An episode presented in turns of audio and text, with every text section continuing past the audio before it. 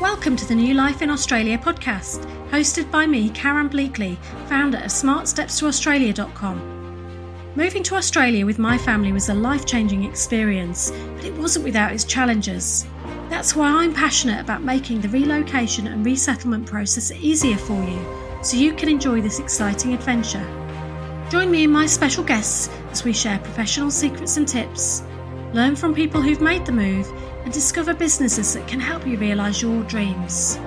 Now is the best time to create the life you've always wanted. This podcast is here to show you what's possible and to inspire you every step of the way. Let's go.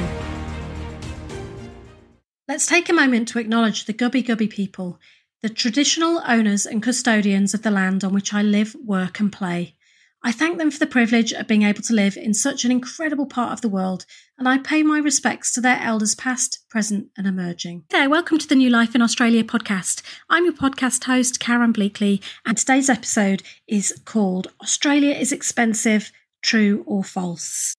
So today's episode is going to just really be a bit of a chat about Australia and what expensive means. Is it more expensive over here or not? Now, I'm not going to go into detail of how much a loaf of bread or a pint of milk costs, or a litre of milk here if you're in Australia, because I think comparing those kind of things like for like is really, really difficult.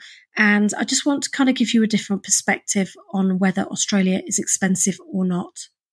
Now, it's difficult to compare because the exchange rate is moving all the time. So if you say that a loaf of bread costs this in Australia today and it costs this in England today, then that rate's going to change tomorrow and the next day. And it just makes it really hard because you're kind of trying to compare moving goalposts all the time. And sometimes um, things are in your favour and sometimes they're not. So it just makes it really tricky. It is really useful to think about costs when you move into Australia and try to understand what your outgoings and income are going to be in Australia. It does really help with your planning of the move. But it's really hard to judge what your spending is going to be before you actually get over here. And I know I see a lot of people in forums giving their lists of what their outgoings are. But one person's outgoing is so different to another person's outgoing. So I just kind of wanted to give you a different perspective on things here. I remember when we were planning the move to Australia, just after we got back from backpacking, this was five years before we eventually decided to make the move. And I remember being in a Moving to Australia forum online, and somebody posted their list of outgoings on there. And I remember converting that into pounds and really getting scared and thinking, there is no way at all we're ever going to be able to afford to live in Australia because those outgoings are so much more than what we were paying in England. It just really scared me, really put me off. And actually, we also at that point decided to pause the idea of moving to Australia and, and probably not do it because we were having kids and we didn't want to take babies away from grandparents and things like that. But the money issue really did put us off and it did really scare us. But the truth of the matter is that you don't know the context of the figures that people are sharing online. I didn't know the context of the person who wrote that list in the forum that day. And there is so much more to it. Not only that, but I also had a family member watch an episode of Wanted Down Under, and it was a, somebody who was moving to Brisbane in the episode, and that was the city that we were discussing whether to move to. And this family member said to me, "You are never going to be able to afford to buy a home in Brisbane. I watched Wanted Down Under and the houses were like X amount of money and they were so expensive. You're never going to be able to afford that over there." And this time, rather than letting it scare me, I also knew that at that point, I knew more information than this person who was talking to me. I'd been spending time on Domain and on Real Estate and having a look online at actual house prices in different locations. And I'd kind of narrowed down different areas we were looking at. And I knew that, yes, house prices were more expensive in the U K, but it was actually affordable for us. It was something that, that we could look towards. And house prices in a city are so much more expensive than in the outer suburbs. So this person had watched an episode of Wanted Down Under. They'd made a decision based off of that, that we couldn't afford a home there. But they didn't really understand the context of our move or where we were heading. They didn't really understand that just a few kilometres away, house prices were significantly cheaper. There were options for us for moving, and it it can be really tempting to listen to people when you're making the move to Australia. There's people everywhere telling you how expensive it is, but I think it really pays to do your own research. And how expensive it is in Australia can really come down to the decisions that you make. So you get to choose how you want to live your life. We live our lives on our own level. We get to choose what kind of things we want to invest in. We make choices that suit us and that suit our income. So somebody who earns two hundred thousand dollars a year might drive a really flashy car, but somebody who earns eighty thousand dollars a year might drive a really basic second-hand beat-up car. Now, you make those choices based on your income level, your affordability, and also what your values are and what's important to you. We drive beat-up old cars because the cars aren't really important to us. So I, it's not something I would dream of going out and spending one hundred thousand dollars on a car. It just wouldn't fit with our lifestyle or, or our values. But everybody's outgoings are going to be really different, and that makes it very, very hard to compare. So yes, you can say how much a loaf of bread is, or a litre of milk, or how much is a unit of energy, or how much is your internet, all those kind of things. You can compare those things, and, and that can be useful to do. But I think there is so much more to the idea of your living costs in Australia. There's choices that you're making around where you're going to invest. Now, we live really a pretty frugal life in Australia. We choose to spend our money in certain areas and not to spend it in other areas. Now, other people couldn't live our lifestyle. It wouldn't suit them. So you each have to do what suits you. Um, we, as I say, we drive really old cars. We don't have the latest gadgets, but our kids go to a private school. We have private health insurance. We have a takeaway a week, things like that. There are things that we decide that are important to us that we want to do as a family. We like to go on holidays and things like that. So we make choices around that. And I think that's really useful to be able to do that. So house prices is something that really comes up regularly when people are talking about whether it's more expensive to live in Australia. I think it's really uh, crucial here that you think about where you're moving from and where you're moving to in Australia. So if you were moving from a tiny village in rural Derbyshire into London, it would cost you a lot of money and you might feel like you couldn't afford that move. And equally, if you're moving from a tiny rural village into Sydney, you're going to find that cost of living really tricky. It's going to be much more expensive. But if you are moving from London to Sydney, then it might be more comparable. You're going to be able to adapt to those costs much easier because you're used to living in a city. Now, I owned a house on the outskirts of Sheffield in a rural little village, and I can tell you now that it cost an awful lot more if I wanted to buy a home in a more central location in Sheffield. So I made the choice at the time to move somewhere more rural to afford the house that I wanted because I couldn't get that home in the centre of Sheffield. And the same applies in Australia. The further from the city you go, the cheaper it becomes. But also the further inland from the beach you go, the more house you get for your money. And that's kind of a balance that you have to work out what's important to you. It's something that we really struggled with when we got here because we felt the dream was to live right by the beach. But we quite quickly, when we started looking at houses, realised that by moving away from the beach, sort of fifteen minutes inland, we were able to get an extra bedroom. We were able to get a bigger plot. So it's all about compromising. Even in Australia, you're going to have to make compromises. Yes, houses in Australia do tend to be a lot more expensive, but they're a lot bigger. In the U K, we had a tiny three-bedroom house with a driveway but no garage on a really busy street. And here we have a five-bedroom house with two bathrooms and a double garage and a pool. So of course it's going to cost a bit more. It wasn't actually, ironically, that much more, but it was a little bit more. So you don't have to go straight for the dream property right away though. So we wanted a bigger house, but we ended up going for an older property that needed some renovating, and it had definitely got some upgrading that we needed to do to it. So we went for something larger with the view that over time we could make it into that dream house. You don't have to move to Australia and move immediately into your dream home right away. We would have loved to have built our dream home as soon as we arrived in Australia, and it would have been great to have done that. But for us, it didn't really work out financially. We felt that we needed to buy an older property that we could work on over time and add value to, and it gave us the room and the space to renovate.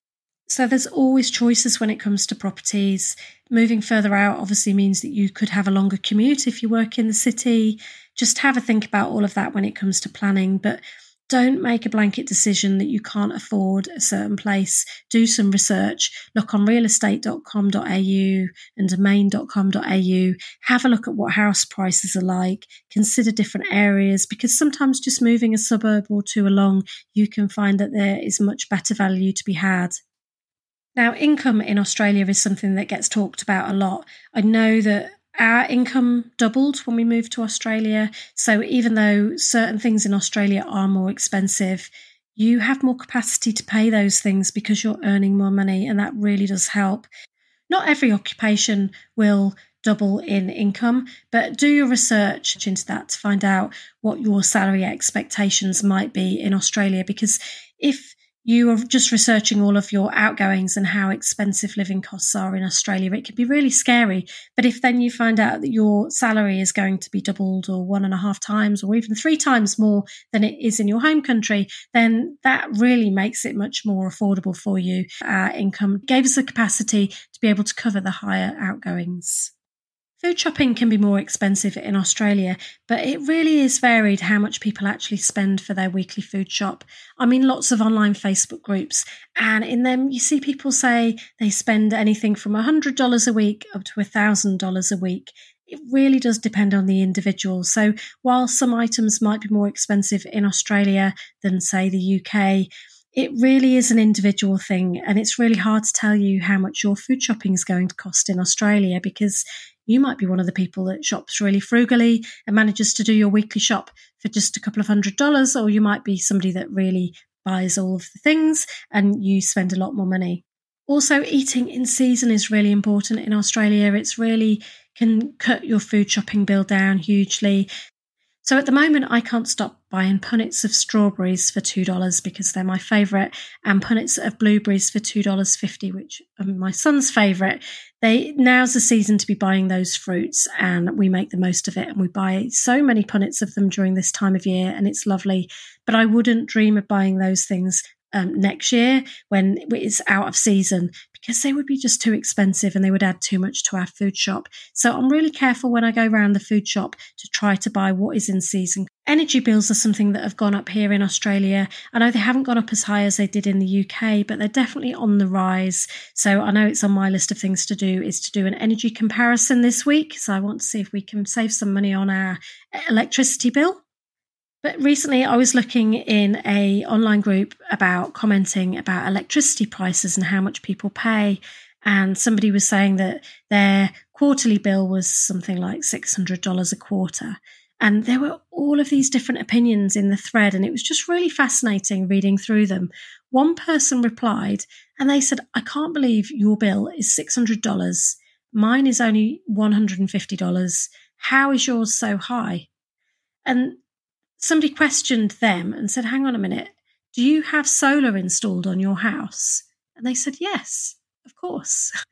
Now, of course, if you've got solar, your electricity bill is going to be lower. The person who'd made the original post, who was saying that their electricity bill was six hundred dollars, didn't have solar.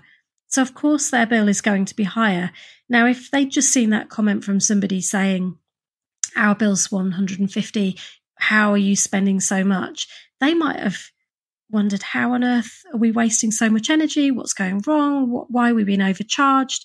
But the reality is there was more context to that story. That person had a reason why their bill was so much lower.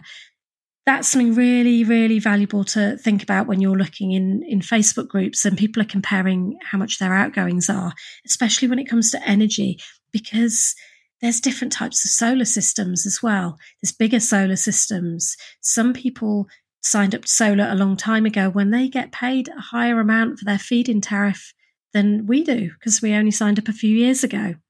So I've got lots of friends who have solar and they don't pay a bill ever. They're in credit all the time. But the reason for that is because they signed up for their solar years and years ago when it was really valuable to do that. We signed up uh, about seven years ago now. And at the time we signed up, there was a cap as well on the size of the solar system that you could put on for the size of property. And we put on the maximum we could. But a few months later, they changed the rules. And now you can put a much bigger solar system on, which would produce a lot more energy for us. So there's so much involved in how much people are paying out for energy. And literally one house is going to pay something totally different to the next house. And it's really difficult to compare. Not only that, the usage of your energy makes a difference too. So I'm at home during the day, which means I'm using the energy during the day, using the computer, I do the washing machine, I put the dishwasher on, all of that kind of stuff, which benefits us because we've got solar so that I'm making the most of using the energy that we're producing.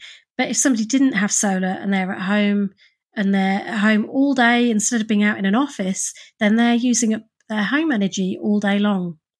And if you've got a swimming pool, then your pool system will be running. That's an extra expense. I know that we saw a big jump from moving from our rental when we first arrived, which didn't have a pool, to moving to our house that did have a pool that we now live in. Um, it was quite a jump. So there's all kinds of things. So when it comes to comparing how expensive it is to live in Australia, there's so much you need to take into consideration.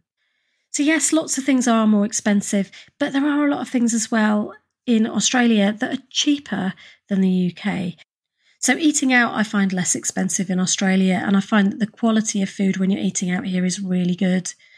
I find that rates or council tax here in Australia is cheaper than the U K, and also going out as a family is a lot cheaper. So you've got so much free stuff to do. There's playgrounds, there's parks, there's beaches. Parking's usually free at beaches. You've got free beach barbecues, so you can go out and have a nice dinner and it doesn't have to cost you a lot of money. You just take your food with you to cook. And also I find that attraction tickets are a lot cheaper. We found it really expensive when we lived in the U K to go to any big tourist attractions. But here it isn't actually that expensive, and it's really good value to go and buy an annual pass at some of the big theme parks or the zoos as well. Then you can use them time and time again. And also quite often with the passes, you get money off in the restaurants and in the shop, so they can be really cost effective. So I think it really is swings and roundabouts. Some things are more expensive here, some things are cheaper here. But really what matters less than whether Australia is more expensive is what your level of disposable income is in Australia, because that is what impacts your lifestyle. So it doesn't matter if everything's more expensive. If you earn a lot more money and you have more money left over at the end of the month to enjoy, then that puts you in a better lifestyle position. So everybody's experience is very different. It makes it really, really difficult for you to think about what your outgoings are going to be here in Australia, because the only person who knows what you want to spend your money on is you. So when you move to Australia, you earn in Australian dollars and you spend in Australian dollars, and you kind of need to let go of your old currency and thinking about whether something is more expensive or less expensive than it would be over there. It's less about whether it's more expensive and just more about whether it's actually affordable for you here. So I think it's really helpful to write a list of what kinds of outgoings you're going to have in Australia, and try if you can to put any figures against it, but just know that those figures might be subject to change when you actually get out here. There may be areas that you might find that you want to or need to compromise. There may be other areas that you decide you want to invest in, but it's your life, you get to choose. Just remember that your income when you first arrive in Australia isn't necessarily the income that you're going to be earning in two, three or four years' time. You might change jobs, you might get a promotion. There's all kinds of opportunities waiting for you here, and they can all take you forward towards that dream life that you've been looking forward to. So is Australia expensive? Yes and no. It is more expensive. Income tends to be higher here, but the lifestyle is completely worth it. And I absolutely love living here. And I'm really glad that in the end, I kind of let go of the stresses over trying to compare whether it was more expensive or not. And I just got on with taking action and actually doing it and moving to Australia.